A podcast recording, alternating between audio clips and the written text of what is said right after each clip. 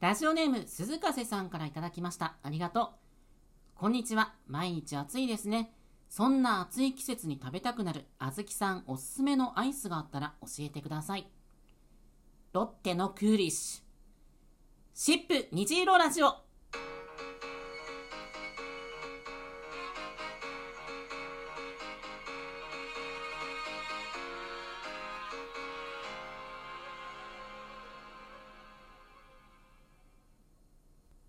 どうもこんにちは。シップ 虹色ラジオだいさんじゅうにかいのお時間です。お相手は シップ スタッフのあずきです。シップ に関する様々な情報やセクシャリティ、ジェンダーに関するお話を毎月だいに、だいよん月曜日にお届けしていきます。というわけで今回のトークテーマはこちら。ここだけの話、誰にも言ってなかった秘密の趣味ありますか？今回はセクシャリティの話題からちょっと離れてお送りします。密かに集めているもの、毎日欠かさないルーティン、今さら抜け出せない沼、親や友達には言わないけれどハマっている趣味をリスナーのみんなからこっそり教えてもらいました。今回も最後まで楽しんでいってください。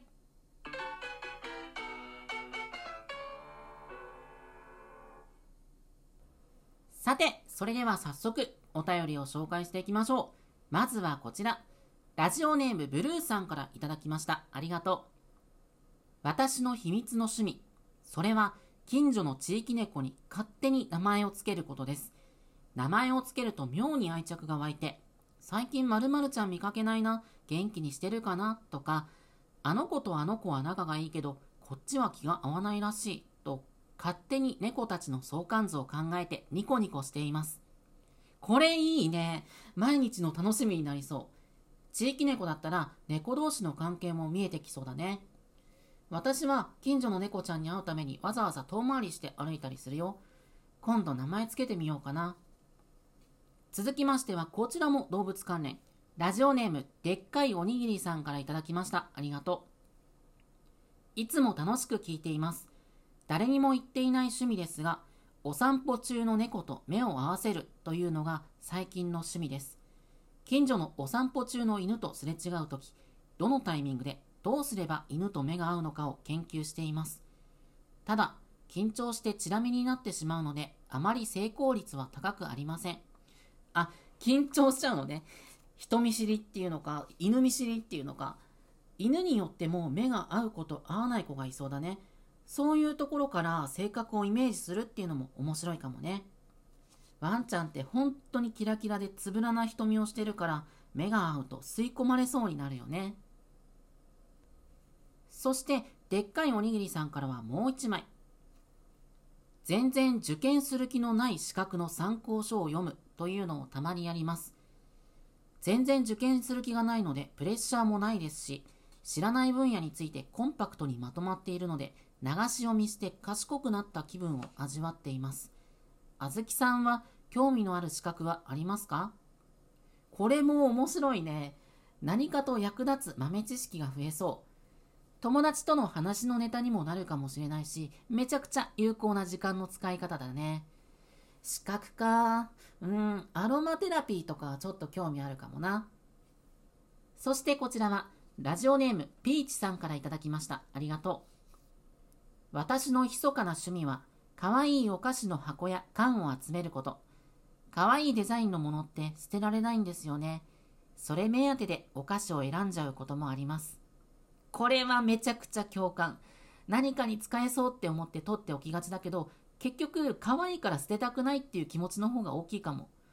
それで言うとたまに旅行へ行った時の駅弁の器を捨てずに使うことがあるかな。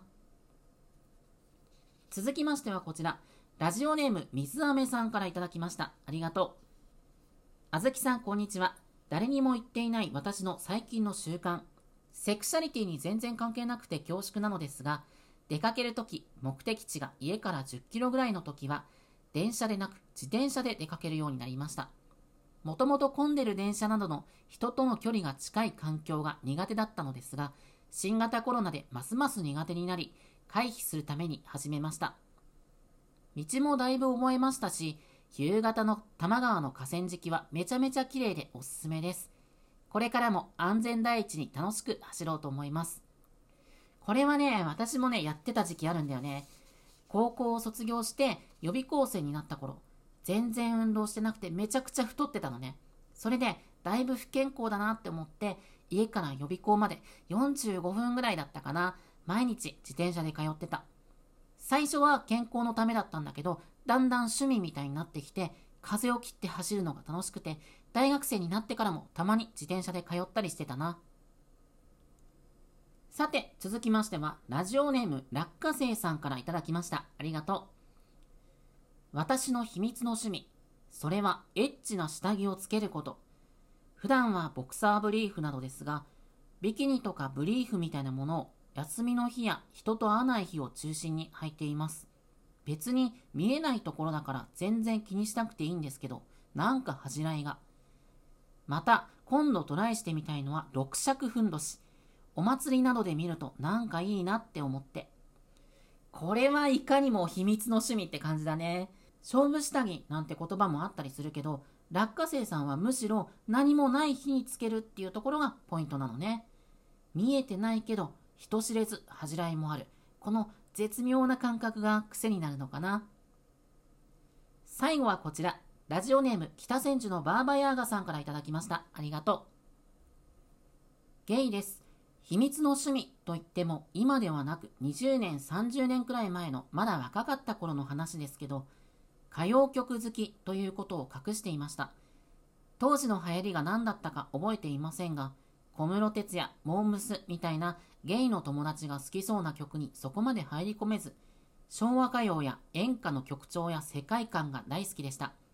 でもこれってゲイっていうことと同じくらいなんだか周りには言い出しにくくて、今思えばなぜそこまでと思いますけど、一人隠して生きていました。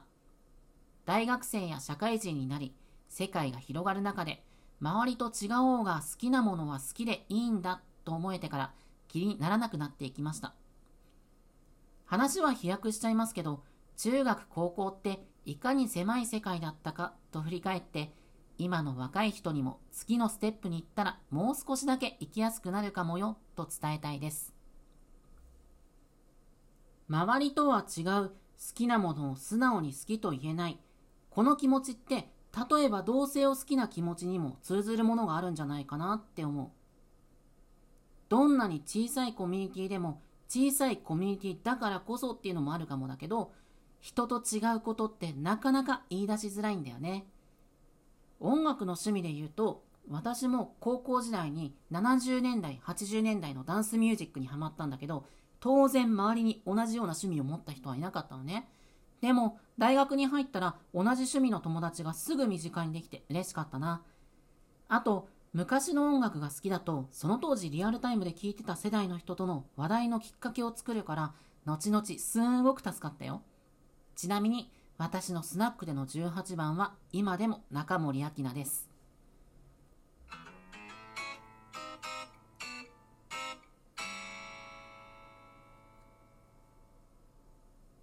今回はここだけの話、誰にも言ってなかった秘密の趣味ありますかというテーマでお話ししてきました。いかがだったでしょうか。たくさんのお便り本当にありがとう。次回からはにかいにわたって再びカミングアウトについて取り上げます。にせんにじゅうにねんはちがつようか月曜日は改めて振り返るカミングアウトその後のお話。カミングアウトする前とした後、相手の関係は変わりましたか？変わりませんでしたか？カムして良かったこと、悪かったこと、今振り返っての実感など、ぜひ送ってきてください。続いてはちがつにじゅうににち月曜日は、カミングアウトをしたとき、嬉しかった反応を教えて。カミングアウトするまでのドキドキがすっきり晴れるような嬉しい反応。まだカミングアウトをしてない人は、どんな言葉をもらえたら嬉しいですか？体験談や率直な思いをお待ちしています。はちがつようか配信分ははちがつみっか水曜日まで、はちがつにじゅうににち配信分ははちがつじゅうしちにち水曜日まで、質問を送るのボタンから受け付けているので、ぜひ送ってきてね。